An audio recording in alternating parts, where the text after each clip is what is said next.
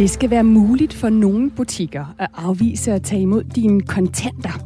Det forslag fra Dansk Erhverv har igen sat gang i debatten om fordele og ulemper ved at droppe kontanter som betalingsform. Og mange af jer er også stemt ind i debatten, for blandt andet her på Radio 4's sms eh, på 1424. Det er velkommen til at blive ved med her til morgen. I starter jeres besked med R4. Og også ved at komme med jeres syn på øh, brug af kontanter på vores opslag på Facebook. Og størstedelen af jer er bestemt ikke begejstret over udsigten til at gå imod et kontantløst samfund. Så her til morgen, der afprøver vi nogle af de argumenter, som bliver fremført til støtte for at droppe kontanterne i vores samfund. Lige om lidt, der skal det handle om, hvorvidt det kontantløse samfund kan dæmme op for kriminalitet. Og i næste time her på Radio 4 Morgen, der taler jeg også med en festivals direktør, der allerede for flere år siden vinkede farvel til mønter og pengesedler og synes, at det har ganske mange fordele. I dag er jo dagen, hvor en masse håbefulde ansøgere er stået op og fået at vide, om de er kommet ind på de videregående uddannelser, som de har søgt ind på. Allerede i går, der udsendte Uddannelses- og Forskningsministeriet tal på, hvor mange der er kommet ind, hvor mange der er blevet afvist, og hvilke uddannelser, der er optaget flest på. Og en af de ting, tallene viser, det er i hvert fald, at øh, antal studerende på det, man kan kalde velfærdsuddannelserne, altså for eksempel læger, sygeplejersker og pædagoger, at der er et fald der. Og det er på trods af et politisk ønske om et større optag netop på velfærdsuddannelserne. Den udfordring, den vender jeg lige om lidt med landsformand for Bubel, altså øh, fagforeningen for pædagoger. Og jeg vil også meget gerne høre fra dig, hvis øh, du har siddet op øh, længe op i nat, eller er vågnet tidligt op for at se, om du er kommet ind på din drømmeuddannelse. Skriv ind til mig. Start din sms med R4, send den til 1424, så havner den lige herinde i inboxen, som jeg har åbnet. Jeg kan se, der allerede er folk, der skriver ind. Er du en af dem, der har søgt ind som for eksempel sygeplejerske, eller som lærer eller pædagog, så vil jeg meget gerne høre fra dig. Hvad var det, der tiltrak dig ved de uddannelser? SMS'en den er åben her på Radio 4 morgen, hvor det også skal handle om de lempede rejserestriktioner, som netop har betydet det jo, at der er mange flere danskere, der måske har lyst til at rejse ud for landets øh, grænser, og så skal man jo have fat i sit rubedefarvede pas. Og problemet er altså bare, at en hel del, som måske ikke har brugt passet sidste år, har haft brug for at få det fornyet. Det giver nu udfordringer hos borgerservice over hele landet, som står for at lave nye pas til danskerne. Flere steder er der op imod 5-6 ugers ventetid blot på at bestille et pas, og i nogle kommuner der har de simpelthen sat ekstra mandskab ind og udvidet åbningstiderne. Jeg taler med en af kommunerne om de her udfordringer og hvad de gør ved dem, og det gør jeg lidt over halv otte. Og så skal vi også lige lytte til det her.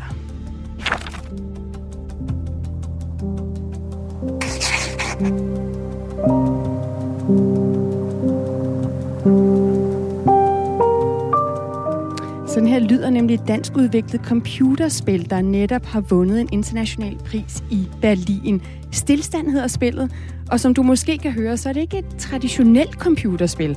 Spillet handler om angst, om ensomhed, og så er det et håndtegnet univers. Jeg taler med den glade prisvinder, og det er 20 minutter i 8. Og jeg hedder Stine Krohmann Dragsted. Jeg er din vært her til klokken 9, og i regien der sidder min producer Anne Philipsen. Velkommen til Radio 4 morgen.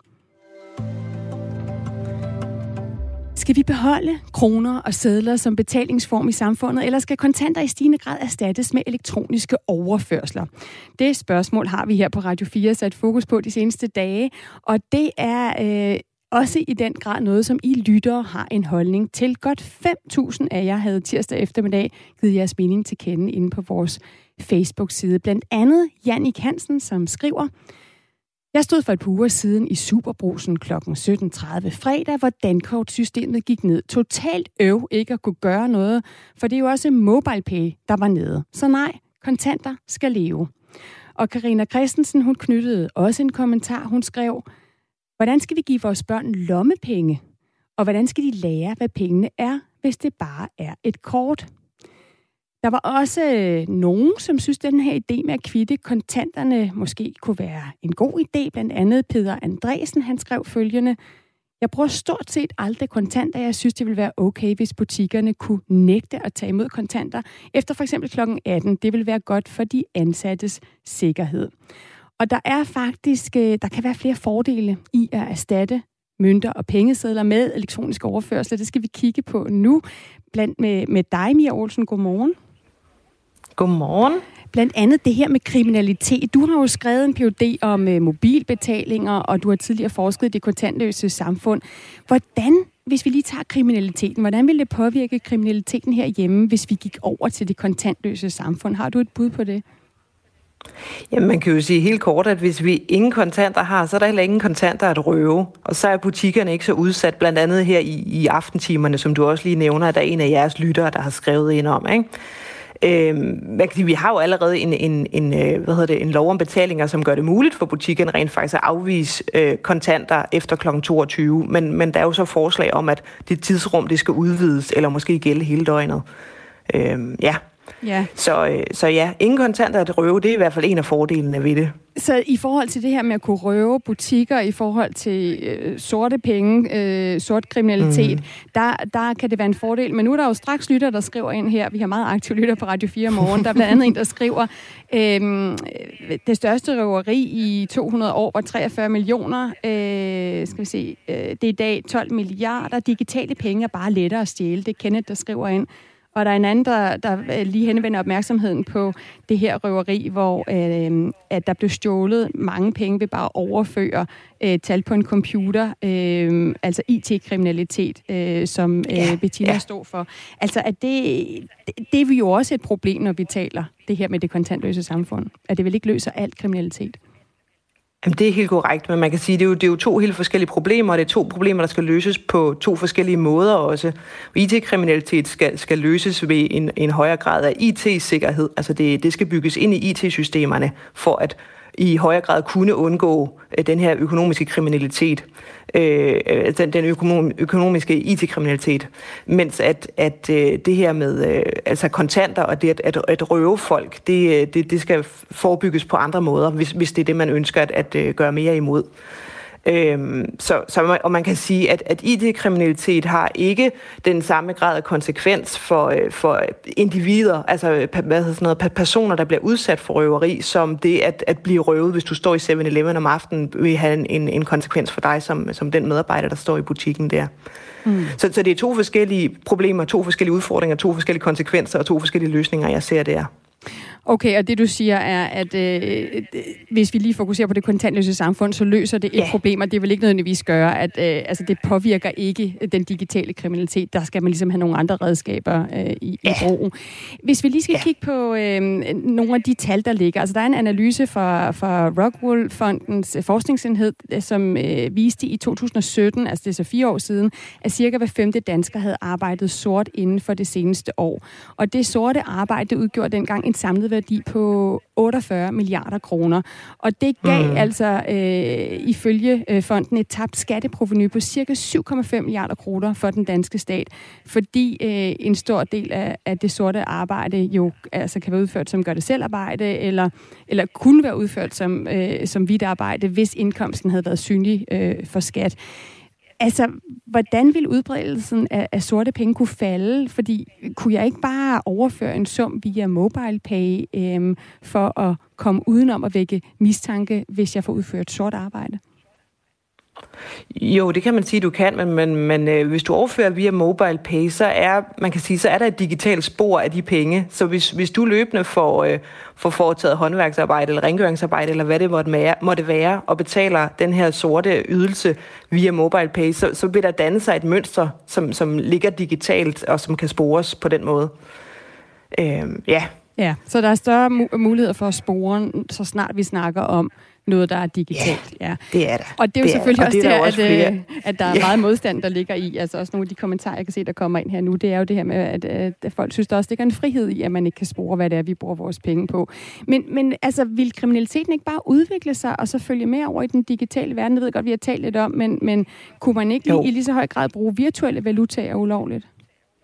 Jo, i høj grad. Altså, der, altså man kan sige, der, der findes jo den her virtuelle valuta, der hedder bitcoin, som mange af jeres lyttere sikkert også allerede har hørt om, og som du måske også allerede har hørt om i forbindelse med at have, have, have læst op på det her emne.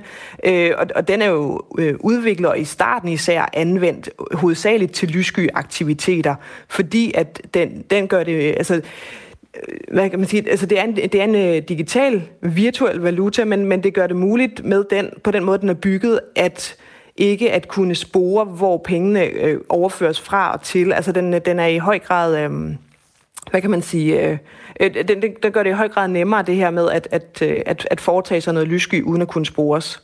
Hmm. Øh, ja. Okay, og igen jo interessant, fordi hvis det så faktisk er muligt at bruge øh, for eksempel bitcoin til at betale med uden at kunne blive sporet, så kunne det jo være, at det vil berolige nogle af dem, som synes, at det er derfor, vi skal beholde kontanterne. Altså det, der er mange øh, ting at holde øh, veje for og imod i den her debat, ikke? fordi at, at øh, der, der bliver så mange, øh, øh, der bliver påvirket på forskellige måder. Vi talte øh, tirsdag morgen med Katarina Amitsbøl, der er fungerende politisk ordfører for det konservative Folkeparti, og hun kunne godt se en mening ved det her forslag, som jo har startet hele debatten for Dansk Erhverv, om at lade butikker og andre erhvervsdrivende bestemme selv, om man vil modtage kontant eller ej på visse tidspunkter af døgnet. Lad os lige høre, hvad hun sagde. På nogle virksomheder, i nogle forretninger, kan det give mening at tage visse forbehold. Det kan være unge, som er udsatte, der står på en tank om aftenen, 7-Eleven. Der er også flere supermarkeder, der har også henvendt sig mange gange, kan man se i debatten, om at de gerne om aftenen vil fritages for at have kontanter. Og det er jo der, fordi der er altså nogen, der er udsat. Jeg har faktisk selv engang været udsat for røveri, der var 15 år og stod på en tank. Det glemmer jeg aldrig. Og i sådan nogle situationer, der vil man jo ønske, at nogen vidste, at der ikke var kontanter. Omvendt så mente nye borgerlige Lars Bøge Mathisen ikke, at de danske kontanter skal udfases fra vores samfund. Heller ikke, hvis vi tænker bare på bestemte tidspunkter af døgnet og bestemte butikker. Danske kroner er en del af vores øh, identitet som nation. Det er med til at, til at forme os, og det skal, det skal vi værne om. Og vi vil ikke være med til en glidebane, hvor man øh, på den måde udfaser øh, danske kroner. Ja, der er som sagt øh, mange forskellige nuancer i den her debat. Mia Olsen, hvad taler ud over det her med det, det kriminelle, altså med røverier, med sort kriminalitet? Hvad tæller, øh, taler for, at øh, vi kan bruge det kontantløse samfund til noget? Jamen altså man kan sige, at der er andre fordele ved, øh, ved det kontantløse samfund, udover det, at vi kan komme sort arbejde og øh, hvad hedder sådan noget, øh, hvidvask og terrorisme til, til livs. Eller vi kan ikke komme det til livs, men vi kan i hvert fald modarbejde det med, med det kontantløse samfund. Ikke? Men, men nogle af de andre fordele, det er, at der rent faktisk er masser af bakterier på kontanter. Der er simpelthen studier af, hvor mange bakterier der findes på kontanter, og, øh, og nogle af de danske kontanter er nogle af de kontanter, som har flest bakterier på sig af en eller anden årsag. Øh, så, så, så der, bakterier og virus øh, kan faktisk spredes via kontanter. Det var også noget af det, vi så her, da corona brød ud, at flere og flere butikker, de opfordrede til og ønskede, at folk betalte kontantløst for at mindske den, det kontaktpunkt, man havde med, med kunderne i butikkerne. Ikke? Mm. Øhm, ja, altså der, der er en anden fordel også ved at, øh, at, at droppe kontanterne, det er, at, at der er en høj omkostning forbundet for samfundet ved at håndtere kontanter i forhold til at håndtere en kortbetaling. Det er sådan, så det koster faktisk det danske samfund øh, 7 kroner at håndtere en kontantbetaling, mens det kun koster det danske samfund 3 kroner at håndtere en kortbetaling. Så det taler jo altså også for, at vi skal anvende kortbetalinger og andre digitale betalinger i højere grad. Mia Olsen, øh, der har forsket i det kontantløse samfund og skrevet phd afhandling om mobilbetalinger, og som nu altså arbejder med at lave mobilløsninger til flere forskellige banker. Tusind tak for at være med her i Radio 4 morgen. Velbekomme, det var en fornøjelse. At sætte nogle flere nuancer på, øh, både fordele og ulemper ved, øh, hvis vi skal gå imod det kontantløse samfund. Og der bliver også ved med at komme masser af bud øh, og holdninger ind på sms'en. Den er åben 1424. Start din besked med R4. Jeg skal nok øh, rydde op i den lidt senere. Men nu skal vi til Hongkong, hvor en ny og omstridt sikkerhedslov for første gang er blevet taget i brug. En 24-årig mand er tirsdag som den første person blevet dømt.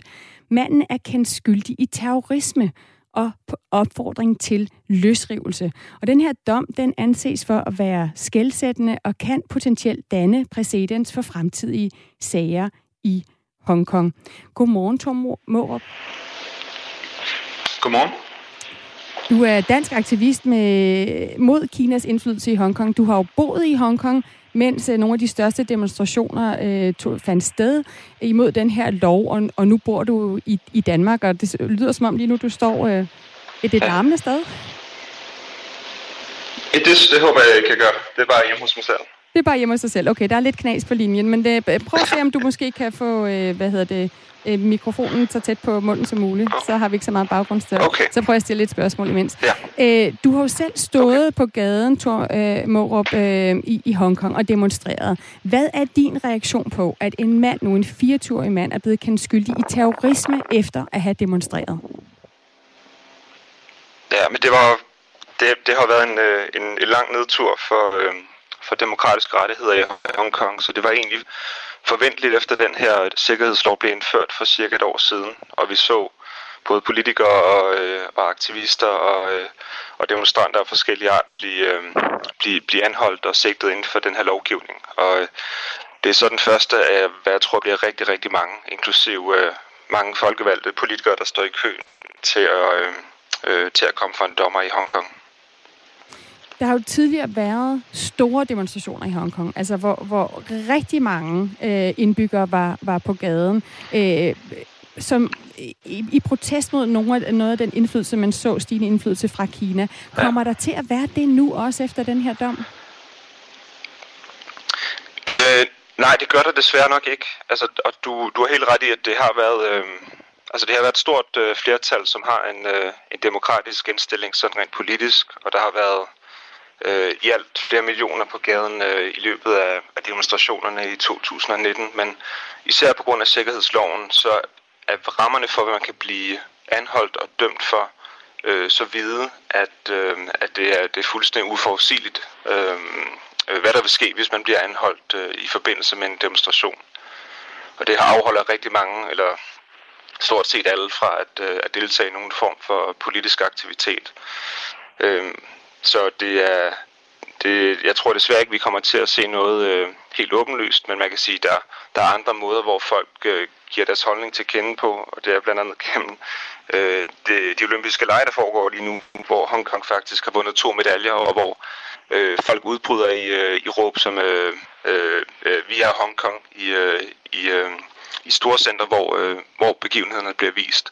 Og det, man skal måske læse lidt mellem linjerne der, men det er faktisk et, et udtryk for, at når de råber det under Kinas nationale sang, som bliver spillet under øh, medaljeoverrækkelsen, så er det et, øh, et, øh, et, stille og forsigtigt øh, forsøg på at, at demonstrere deres holdning. Mm. Som jo ellers i høj grad nu øh, er blevet ligesom undertrykt af den her nye sikkerhedslov, øh, som af, af kritikere anses for at være indført af Kina, for netop at lukke munden på øh, dem, der er modstandere af, af Kinas indflydelse og stigende indflydelse i Hongkong, og for at begrænse ytringsfriheden. Øh, den dømte 24-årige tidligere tjener, Tong Ying Kit, han er blevet anklaget for på motorcykel at køre ind i tre politibetjente, samtidig med, at han øh, svarede med et flag med teksten Befri Hongkong, vor tids revolution. Og dommen tog altså netop udgangspunkt i det her flag og i de her øh, ord, altså befri Hongkong, vores tids revolution, som jo har haft stor betydning for, for dem, der har demonstreret, øh, og, og jo så også havde stor betydning for anklagerne, at de lagde netop vægt på de her ord i dommen. Kan du ikke lige prøve at forklare, Tormor, hvad øh, der er, hvorfor de her ord er så vigtige, både for tilhængere og modstandere? Jo, altså det er et, øh, øh, det er et lidt et, et perifert citat fra en, øh, en nu fængslet politiker, øh, som, øh, som, som er blevet brugt vidt og bredt i, øh, ved, ved alle demonstrationer i 2019, og, øh, og det har været et, et slagord, som hele demonstrationen har været med på, men, men det signalerer også i dommernes øjne, øh, og det er vigtigt at sige, at det er en, en domsfældelse, der er sket uden en jury, men, øh, men i dommernes øjne, der, der, der kan det betragtes blandt andet som, øh, som et ønske om, om løsrivelse øh, fra Kina, og det er det er det, det, er det primære formål, som, øh, som sikkerhedsloven har haft, det er at, øh, at, at lukke alle former for, øh, for tilkendegivelser lige præcis der. Og en sjov detalje i dommen, det er, at, at, øh, at dommerne anerkender, at det her, det her udtryk kan have flere betydninger. Det, kan også, øh, det kunne for eksempel også betyde øh, at ønske øh, øget demokratiske muligheder i Hongkong, eller øget øh, forbedret sociale forhold. Men, øh, men, men de har lagt vægt på, at det også kan tolkes øh, som løsrivelses... Øh, mm. Undskyld, uh, Tor, Tor Morup, nu, nu kommer du meget langt væk fra mikrofonen, lyder det som om. Så nu prøver jeg lige at stille dig et sidste okay. spørgsmål. Ja, ja, nu kan jeg høre dig bedre igen. Altså, ja. du har jo tidligere boet i Hongkong. Du har været ude at demonstrere. Du har blandet dig i debatten på sociale medier. Frygter du, at den her lov kan få konsekvenser for dig? I princippet, øh, ja. Altså, nu ser vi, hvor, hvor, hvor tæt nettet bliver strammet øh, omkring ytringer i Hongkong, og nu befinder jeg mig jo i, øh, i, i Danmark, men, men jeg står fuldstændig ved øh, alle de demonstrationer, som jeg har deltaget i, øh, som har øh, altså i mine øjne været fuldstændig legitime og, og et nødvendigt udtryk for, for, øh, for et ønske om, om det demokratisk fremtid for Hongkong. Men det er klart, det er meget, igen, det er meget, meget uforudsigeligt, hvad der sker i øjeblik, du øh, hvad hedder, lander i, i Hongkong eller Kinas øh, lufthavne. Øhm, så det er, en, altså det, er jo en, det er jo en løbende bekymring, og det er også lidt det, som øh, jeg vurderer, at, at formålet med loven er, at, at give en øh, hvad kan man sige, øh, opfordrer til selvcensur for, for ikke at risikere at, øh, at, at falde inden for lovens rammer, eller uden for lovens rammer. Mm.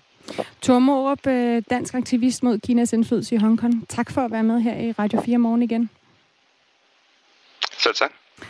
Altså Tomorup, der har øh, boet i Hongkong, deltaget i demonstra- øh, demonstrationer og, og nu bor i, i Danmark, men jo altså stadigvæk kan blive ramt af, af den her lov, hvis han rejser øh, til øh, Kina eller til, til Hongkong. Klokken er blevet 26 minutter over syv på denne onsdag morgen.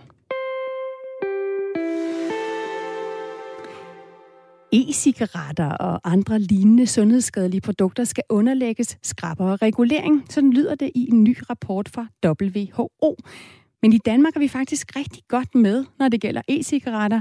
Det er i højere grad de gammeldags cigaretter, som politikerne bør fokusere på. Sådan lyder det fra jer i Kraftens Bekæmpelse. Godmorgen, Niels Temkjær. Godmorgen. Du er projektchef for tobaksforebyggelse ved øh, netop kraftens bekæmpelse. Altså opfordringen for WHO øh, er en del af en større rapport om tobak, og her er overskriften faktisk, at der mange steder i verden er stigende fokus på sundhedsfarerne ved tobak, ved cigaretter. Altså alligevel, der mener I i kraftens bekæmpelse, at vi halter bagefter i Danmark øh, på nogle områder. Hvad er det for nogle områder? Ja, altså man kan sige, at, at Danmark er godt med på øh, indsyn til rådgivning til ryger, som gerne vil være røgfri. Øh, og vi er også gode til ligesom at monitorere, altså følge, hvordan udviklingen den er. Øh, og senest har vi også sat prisen væsentligt op på tobak. Men der er på nogle andre områder, hvor vi halter en del bagefter. Altså det er for eksempel røgfri miljøer, øh, hvor vi ligger ind i de lavere kategorier. Øh, I Danmark er det stadigvæk muligt at ryge på mange øh, arbejdspladser. Øh, for eksempel værtshuse, der, der er mange ansatte, der bliver udsat for, for, for røg der. Øh, det gælder også øh, for eksempel øh, i den sociale sektor, altså dem, som kommer ud i ældreplejen eller på plejehjem og sådan noget. Der er mange medarbejdere, som dagligt bliver udsat for, for passiv rygning. Så det er nogle af de områder, hvor, hvor WHO de anbefaler, at Danmark de, øh, de gør noget mere for at forebygge de sygdomme, som, som opstår som følge af tobaksrøg. Mm. Og så er der jo det her med e-cigaretforbyggelse, som WHO sætter øh, fokus på i den her rapport. Øh, men, men hvor I så siger, at vi egentlig er rimelig godt med i Danmark. Hvad, hvad gør vi bedre i, i, på den her e-cigaretforbyggelse i forhold til de almindelige cigaretter? Øhm, den her rapport, som kommer fra WHO, jeg tror, det er den 8. Øh, den kommer cirka hver andet år. Og det er første gang, hvor de ligesom sætter fokus på, på e-cigaretter, og det hele taget de nye øh, produkter, som altså ja, nye måder at at indtage nikotin på. Og der kan man sige, at rapporten på en måde blåstempler de beslutninger, som er truffet i Folketinget. Altså dels så har vi i, allerede nu har vi et, et reklameforbud for, for e-cigaretter i Danmark, og der er nogle andre restriktioner på vej. Øhm, og det er i virkeligheden det, som WHO de går ud og, og anbefaler, at alle lande de gør. Øh, den her rapport den er jo målrettet altså over 200 lande, øh, så, så det er klart, at, at den, lige på det her område, der, der, de anbefalinger, der kommer, det er faktisk noget, som vi har implementeret. Mm. Øh, helt kort til sidst, Niels Temka, ved vi noget herhjemme om sammenhæng mellem at ryge e-cigaretter og rigtige cigaretter? Altså noget det, rapporten peger på, er, at mange, der ryger e-cigaretter, fortsætter med at ryge almindelige cigaretter. Altså, vi har ikke nogen decideret danske tal, der viser, at det at, at ryge e-cigaretter, det, øh, det øger antallet af, af dem, som ryger i det hele taget. Øhm, det, som jeg synes er vigtigt at, at stadigvæk at holde fast ved og, og fokusere på, det er, at det er de traditionelle cigaretter, øh, som først og fremmest giver de helbredsmæssige øh, problemer. Det er, det, er, det er de almindelige cigaretter, som er skyld i, at, at cirka øh, 4.000 danskere hvert år dør af f.eks. lungekræft. Øh, så, så jeg synes, at, øh, at rapporten her, den ligger op til, at vi skal gøre noget yderligere for at forebygge helt traditionel øh, rygning. Mm. Sådan lød det fra Niels Temkær, altså projektchef for tobaksforebyggelse hos Kraftens Bekæmpelse. Tak for at være med. Selv tak. Nu er det tid til et nyhedsoplæg her på Radio 4 morgen, og jeg er tilbage, tilbage lige efter, at Dagmar i Østergaard har taget ordet. Tak for det, Stine.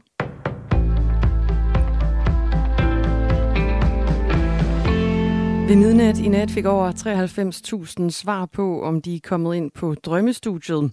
Og 80 procent af dem, der kom ind, kan glæde sig over, at de er kommet ind på deres første prioritet, oplyser Udenrigsministeriet. Pædagog, sygeplejerske og socialrådgiver og lærer, de ligger igen højt på listen over studier, der optager flest nye studerende.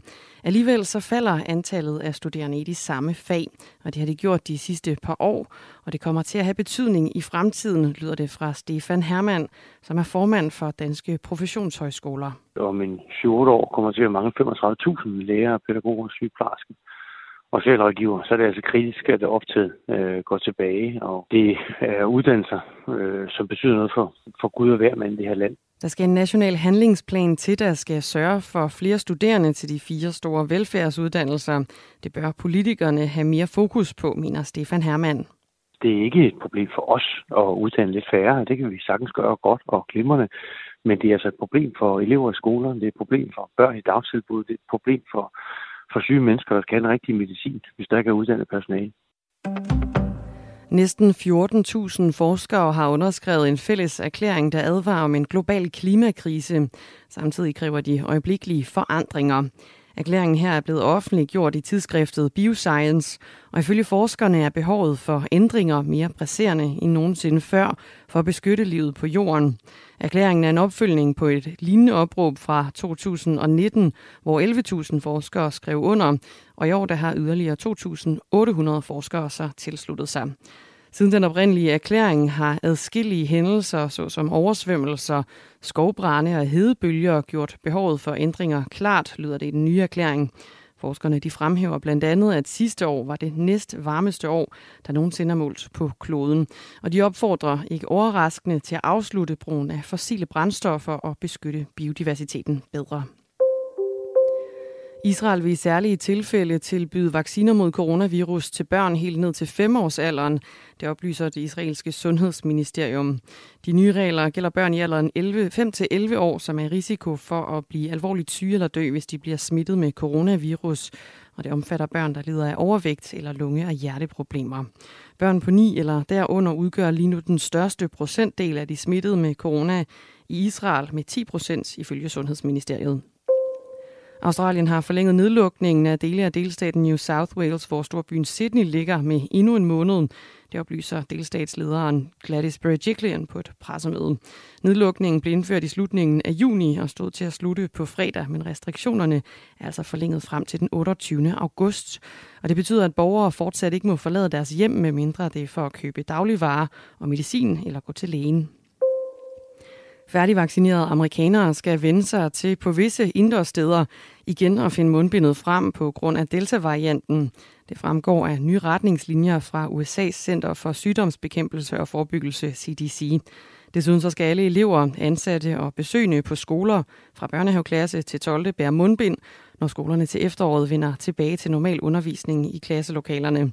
Ifølge CDC's direktør Rochelle Walensky, så indikerer nye data fra andre lande, at nogle personer, der er færdigvaccinerede og smittet med delta-varianten, muligvis kan sprede viruset til andre. Spredte byer, som kan være kraftige med torden og havl i dag, men indimellem så kommer der også lidt eller nogen sol, især over de sydøstlige egne.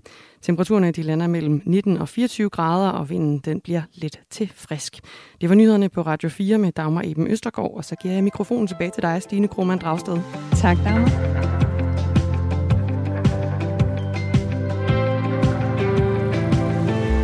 Og jeg starter med at give mikrofonen til nogle af vores vidunderlige lyttere her på Radio 4 Morgen, som skriver ind på 1424. Blandt andet skriver Henrik Jørgensen ind om det, som jo også er den historie, vi følger her til morgen, op alle dem, der har søgt ind på videregående uddannelser, for at vide her i nat, eller hvis de står op tidlig i morgen, som de er kommet ind eller ej. Øh, noget af det, jeg efterlyste, det var, om der er nogen, der har søgt ind som pædagoger eller lærere eller sygeplejersker. Det er nogle af de uddannelser, som jo har store optag, men som trods alt i år har færre, ligesom de har haft øh, i en årrække nu. Og det er et paradoks, fordi der er faktisk et stort politisk ønske om, at der er flere, der søger ind på netop de uddannelser. Henrik Jørgensen skriver, det kan, netop, det kan næppe undre, at der sker et fald af ansøgere på læreruddannelsen. Kvaliteten på uddannelsen er helt urimelig lav. Jeg er selv lærer og oplever hele tiden praktikanter, som ryster på hovedet over, hvor elendigt det er. Måske skulle man se på alle de uddannelser, der udbydes og spørge os selv, hvad der er vigtigt og hvad der er mindre vigtigt. Kunne vi måske undvære studiet for eskimologi eller studier for indiansk kultur, og så rette ressourcerne derhen, hvor der skabes mere værdi for langt flere mennesker. For eksempel læreruddannelser eller sygeplejerske uddannelserne. Hilsen Henrik Jørgensen. Og jeg taler øh, lige om lidt med Elisa Rempler, som er landsformand i Bubel, altså pædagogernes fagforening, netop for at prøve at høre, for, at høre, om de kunne have gjort noget mere som fagforening for at tiltrække unge til den her uddannelse, som der altså er stort ønske om, at vi får flere af, øh, blandt andet når der bliver bygget rundt om i landet, og børnefamilier flytter til områder, hvor man gerne vil åbne daginstitutioner, der så simpelthen ikke er uddannet pædagoger nok. Der er altså selvfølgelig også mange af jer, der har skrevet ind på den historie. Vi fortsætter her til morgen om, hvorvidt vi skal droppe pengesedler og mønter helt, eller måske i hvert fald bare gå gradvist over imod et kontantløst samfund på visse tidspunkter af døgnet eller på visse områder. En af jer skriver, en, en af de store udgifter, som en virksomhed øh, har, er udgift til revisor. Man har en revisor, fordi man skal over, man og jeg skal se her, overføre, øh, man over for skat skal kunne dokumentere pengestrømmen i virksomheden. Hvis der kun fandtes digitale penge, så kunne skat selv regne ud, hvad man skulle betale i skat. De kunne se alle transaktioner. Det ville betyde, at man ikke skulle betale for revisor. En stor besparelse for firmaer. Samtidig ville sorte penge være umulige, hvilket er godt for landet.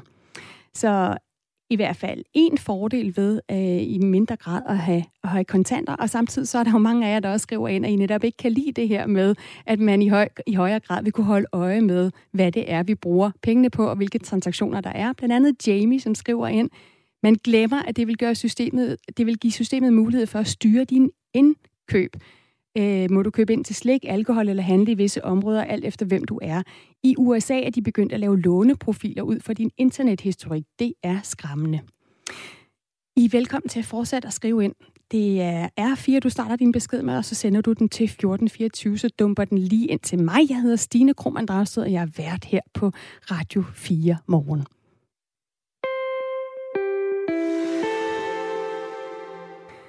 Og sommerferien er jo for alvor i gang, og med de lempede rejserestriktioner, så betyder det, at mange danskere igen rejser udenlands. Men det betyder til gengæld også, at mange danskere først nu har fundet ud af, at deres pas er udløbet. Og det giver ekstra pres på landets borgerservicecentre. Flere steder i landet er der lige nu mange ugers ventetid på at kunne bestille tid til at overhovedet at få et nyt pas.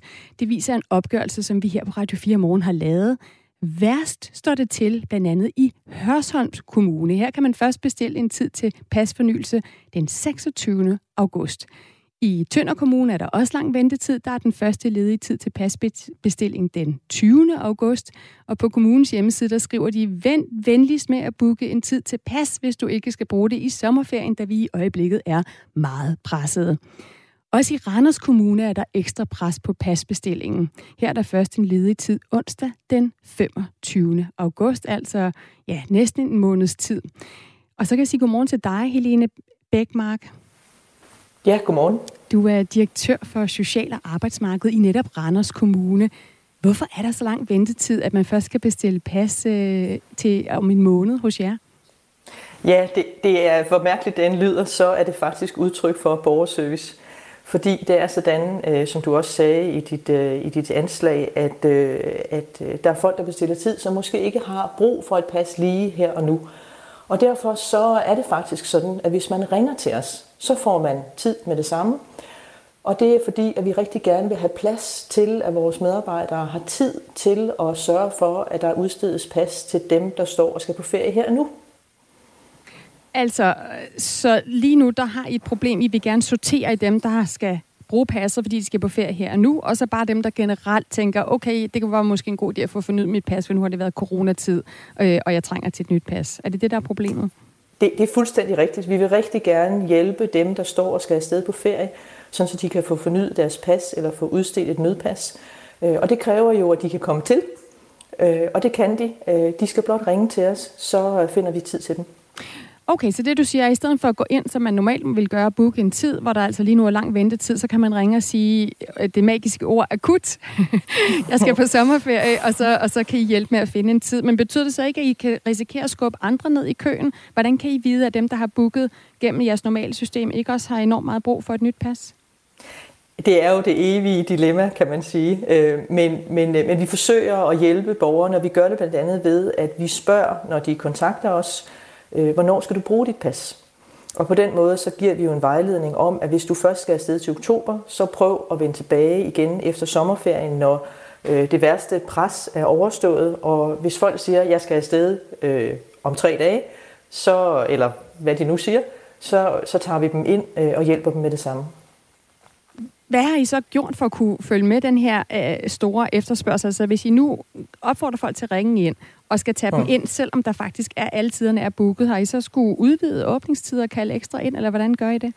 Ja, vi har gjort begge de ting, du nævner. Vi har både øh, ekstra personale på arbejde, og vi har udvidet vores åbningstid. Ganske enkelt for at hjælpe folk med at få de pas, de skal have, så de kan komme ud og rejse. Øh, og lige for tiden, der har vi udleverer vi mellem 30 og 50 pas om dagen øh, hvilket jo er ganske højt i forhold til, hvordan det plejer at være. Hmm. Michael, øh, en af vores lyttere her på Radio 4 Morgen, skriver ind, til information, så kan man bestille tid i andre kommuner, end den man bor i. Er det noget, I opfordrer jeres øh, borgere til? Øh, hvis der er for lang ventetid, så prøv at se, om I kan finde en kommune tæt på, der ikke har så lang ventetid. Altså, det er fuldstændig rigtigt, som jeres lytter øh, skriver, og det er, det er en, en trafik, der foregår øh, øh, året rundt, kan man sige. Øh, man kan altid øh, gå ind på en borgerservice, øh, der hvor man geografisk er, øh, og få hjælp til en lang række ting. Øh, Øhm, vi plejer at opfordre folk til at bruge den borgerservice, der er i deres hjemkommune. Men, men det er muligt øh, at tage til en anden kommune, og det oplever vi også. Øh, I Randers der har vi oplevet øh, borgere, der er kommet blandt andet fra Aarhus og andre steder og brugt vores borgerservice. Øh, men, men vores nabokommuner oplever det samme, at der er, at folk fra Randers, der tager til deres øh, kommune og bruger deres borgerservice. Og det er jo fordi, at man kan gå ind på en hvilken som helst borgerservice og få hjælp til det, som man, man, man bruger en borgerservice til. Og det er vel en meget god idé på den måde at få fordelt efterspørgselen. Jeg kan sige, at det var faktisk det, vi selv var ude i, da jeg stod med en datter, der skulle til USA, øh, skulle have fornyet sit pas. Øh, vi bor i Aarhus, og, og hun tog til Skanderborg, simpelthen for at nå ja. at få passet til tiden. Altså fra den 26. juni, der kan danskere frit, øh, der har man kunne frit rejse i hele EU, uden at skulle vise øh, test, øh, coronatest før hjemrejse og skulle i isolation efter en ferie. Og allerede tilbage i april måned, der offentliggjorde Udenrigsministeriet jo den her fire fase plan for lempelse af restriktionerne, Der vidste vi, okay, nu kan vi komme til at have den her form for sommerferie, hvor vi kan rejse rundt. Hvorfor har I ikke været bedre på forkant og forudset den her flaskehals, som nu er opstået? Altså faktisk så har vi øh, som et af de kommuner, få kommuner i landet haft åben øh, hele øh, vejen igennem forårsmånederne, hvor der har været covid. Og øh, så, så det har været muligt øh, at komme til vores øh, borgerservice i Randers Kommune og blandt andet at få udstedt nyt pas. Og det har vi oplevet hele vejen hen over foråret og forsommeren, at der har været en efterspørgsel efter. Øh, og vi har også haft øh, øget åbningstider og øget bemanding øh, her i juni måned for at og lige præcis at gøre det muligt for, for folk at få fornyet deres pas. Hmm. Øh, så, så Helene Bækmark, det du siger, at, at det er virkelig også borgerne, der skal være forudseende og gøre det i god tid? Ja, og jeg tror sådan set, det er en meget normal ting, at, øh, at vi jo, når vi booker ferie, så er vi optaget af, hvor vi skal hen. Og så er det først lige på vej ud af døren, at det går op for en, at man skal huske pas og penge, og hvad man ellers skal have med af helt nære øh, ting for at slippe igennem øh, paskontrol og komme frem til ens feriedestination. Så, øh, så, så ja, det er jo altid godt, at man, er, at man, at man tænker fremad, men, men det er jo ikke unormalt, at man først lige står og tjekker passet to dage, før man skal ud af døren. Og er det noget, I kan hjælpe med, ligesom at prøve at gøre folk opmærksom på, så I ikke oplever den her flaskehals igen øh, i de kommende år? Ja, faktisk er det jo sådan, at, at øh, vi har besluttet, at, øh, at vi her i 2026 og 2031, og det er jo mange år fra nu, men der har vi besluttet at lave en oplysningskampagne, fordi alle dem, der kommer ind og får pas her til sommer, der, hvis man er et barn, skal man jo have fornyet sit pas igen i 2026, og hvis man er over 18, så skal man have fornyet passet igen øh, om 10 år. Øh, så vi har faktisk øh, aftalt her hen over sommerens øh, travlhed, at øh, vi vil lave oplysningskampagner øh, gående fra januar måned i for eksempel 2026 om, husk nu, at dit barns pas udløber til sommer. Øh, prøv at bruge øh, øh første og andet kvartal til at få fornyet passet, hvis I skal ud og rejse i sommeren 26. Tak for de oplysninger, Helena Bækmark. Velbekomme. Altså direktør for Social- og Arbejdsmarkedet i Randers Kommune om de her flaskehalse, der altså er opstået i rigtig mange kommuner, fordi vi danskere pludselig er blevet ret til rejseløsne og måske ikke lige helt haft styr på, at vi skulle have fornyet vores pas i god tid. Nu er klokken blevet cirka kvart, nej, faktisk helt præcis kvart i 8 her på Radio 4 Morgen, som du lytter til. Jeg hedder Stine Krohmann Dragsted.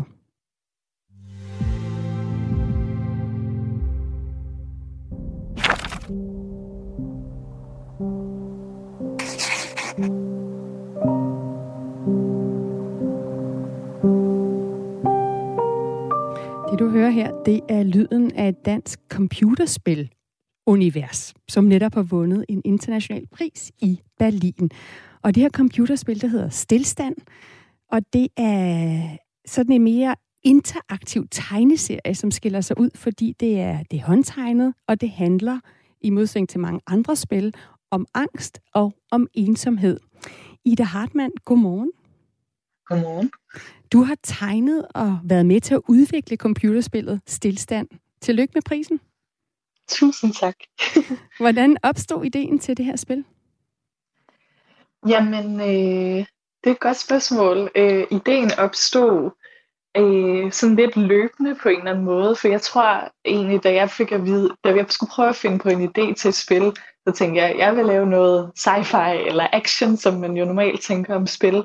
Men så øh, prøvede vi at forestille os, hvad ville der egentlig ske, hvis vi lavede et spil, der foregik i København, og handlede om en kvinde og om følelser. Og så tog ideen ligesom fart derfra, sådan, hvor jeg prøvede at tage udgangspunkt i mine egne oplevelser og liv, og se, hvad der så ville ske, hvis man faktisk lavede et spil, der var meget realistisk øh, og ærligt. hmm. Og så måske tættere på for det ja. univers, som flere af os lever i. Øh, Ida oh, Hartmann, øh, Stilstand vandt jo hovedprisen ved den årlige prisuddeling ved Spilfestivalen Amaze i Berlin. Mm. Og den her spilfestival, den er kendt for at hylde netop eksperimenterende og kunstneriske øh, spil. Og det udkom mm. altså sidste år, jeg spiller og lavet i samarbejde med, den dan- med det danske spilstudie Nila Games. Vil du, kan du ikke lige kort beskrive, øh, hvis jeg går ind og, og skal spille spillet, hvem er det så, jeg møder? Hvad er det, jeg oplever? Jamen, øh, så plumper du lige direkte ned i en øh, ung kvindes sommer. Hun er måske i midt-20'erne og går måske på universitetet. Man ved det ikke rigtigt, men hun bor i hvert fald i en lejlighed i Nordvestkvarteret i København. Og det er en meget, meget varm sommer, som jeg ved ikke, om folk har oplevet det den her sommer, eller nogle af de foregående sommer, hvor der simpelthen er en hedebølge, som hun skylder skylden på sine problemer, øh, og øh, er bare meget isoleret og ensom, øh, så flytter der det her øh, skyggemonster øh, ind, som hele tiden er sådan, hvorfor, vil du ikke, hvorfor går du ikke ud? Hvorfor øh, tager du dig ikke sammen? Og så følger man ligesom hendes øh, diskussioner med det her væsen og øh, rejse og øh, opløsning gennem en, øh, en sommer, hvor det viser sig, at det nok ikke så meget med hedebølgen, det handler om, mm. men nok noget, der kommer indenfra, der er et problem. Ja, og, og hvorfor havde du lyst til at lave sådan en historie, som blandt andet handler om ensomhed og angst, som jo ikke normalt er noget, som man ligesom, øh, mm. øh, som det handler om, når man går ind og tænker computerspil? Ja, præcis. Jeg tror netop, det var en af grundene, altså for at se sådan, hvad ville der ske, hvis vi lavede et spil, som øh, kom helt indenfra, øh, og, og kan man lave et spildesign, der øh, på en eller anden måde øh, vidner om følelser mere end sådan handling.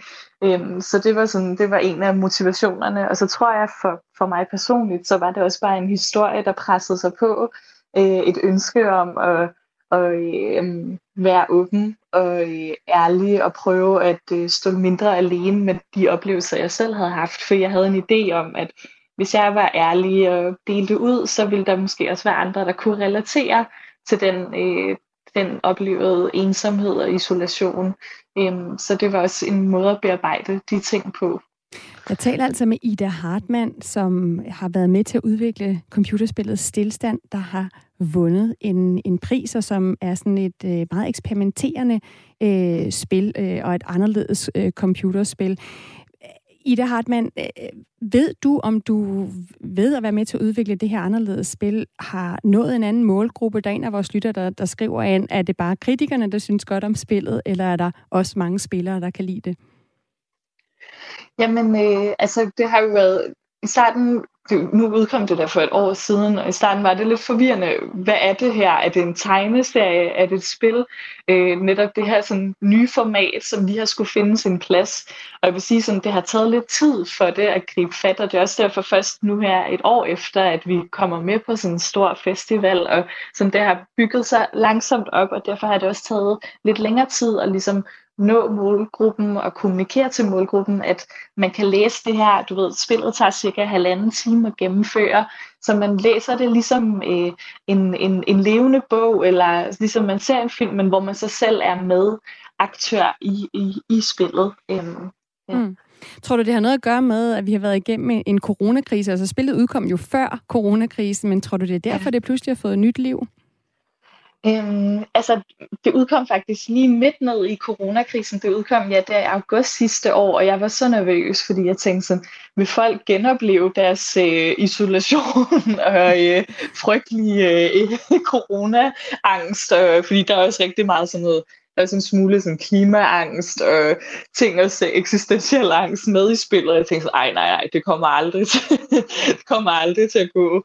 Øhm, men, øh, men tværtimod vil jeg sige sådan, at den, den feedback, jeg har fået, også fra folk, der ikke normalt spiller spil, men som måske er interesserede kulturbrugere, og sådan, som bare måske er interesseret i en historie, der kunne reflektere nogle af deres egne følelser. Så på en eller anden måde har det været... Øh, øh, også en, en gave, øh, fordi der er nok flere, der er kommet i kontakt med den oplevelse, end der måske var før corona. Øh, ja. Mm. Ida Hartmann, tegneserietegner øh, og spiludvikler også nu. Tusind tak for ja. at fortælle om det her spil Stilstand. Nå, men det var så tak, fordi I ville høre om det. Det, var, det gør det mig var da så glad. ha' en god dag. tak. I lige måde. Hej.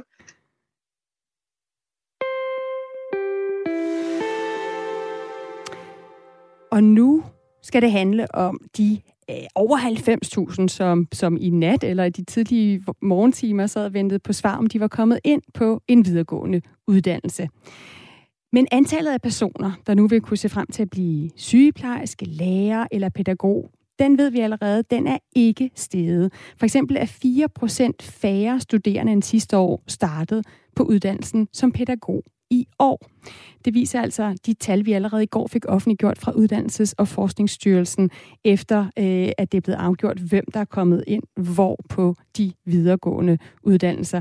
Og det kommer til at få konsekvenser, det her med, at der er et fald, øh, blandt andet på pædagoguddannelsen. Det kommer til at få konsekvenser for mange børnefamilier, det mener formanden for Forældrenes Landsorganisation, Sine Nielsen. Så de kan simpelthen ikke starte nye institutioner i de kommuner, hvor de bygger og bygger og bygger til børnefamilier, så kan de ikke starte nye institutioner op, fordi de ikke kan få nok ansatte. Og det er jo en kæmpe udfordring, og det bliver kun større i de kommende år. Det er en udfordring, den bliver større. Og så er der også et paradoks, fordi mens antallet af pædagoger, der bliver optaget, falder, så er der et klart politisk ønske om, at der skulle komme flere og bedre pædagoger. Elisa Rempler, landsformand for BUBL, altså Fagforeningen for Pædagoger. Godmorgen. Godmorgen. I mener også, at den her udvikling er bekymrende. Prøv lige at uddybe, hvad det er, der er så bekymrende ved det.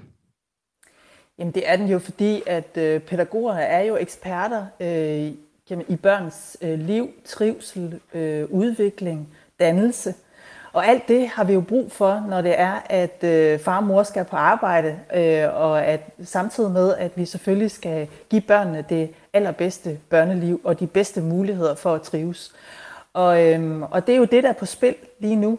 Det er jo, at øh, vi på den ene side har et samfund, der... Øh, lægger op til, at øh, begge forældre skal arbejde, og samtidig med, så, øh, så har vi institutioner, hvor, øh, hvor vi jo ikke alene skal opbevare børnene, når forældrene er på arbejde. Det er jo ikke sådan nogle børnekendler, men hvor vi har en samfundskontrakt, der betyder, at forældre skal ikke alene være trygge, men også være sikre på, at de rammer, som børnene har, når de er på arbejde, at, at de imødekommer børnenes behov.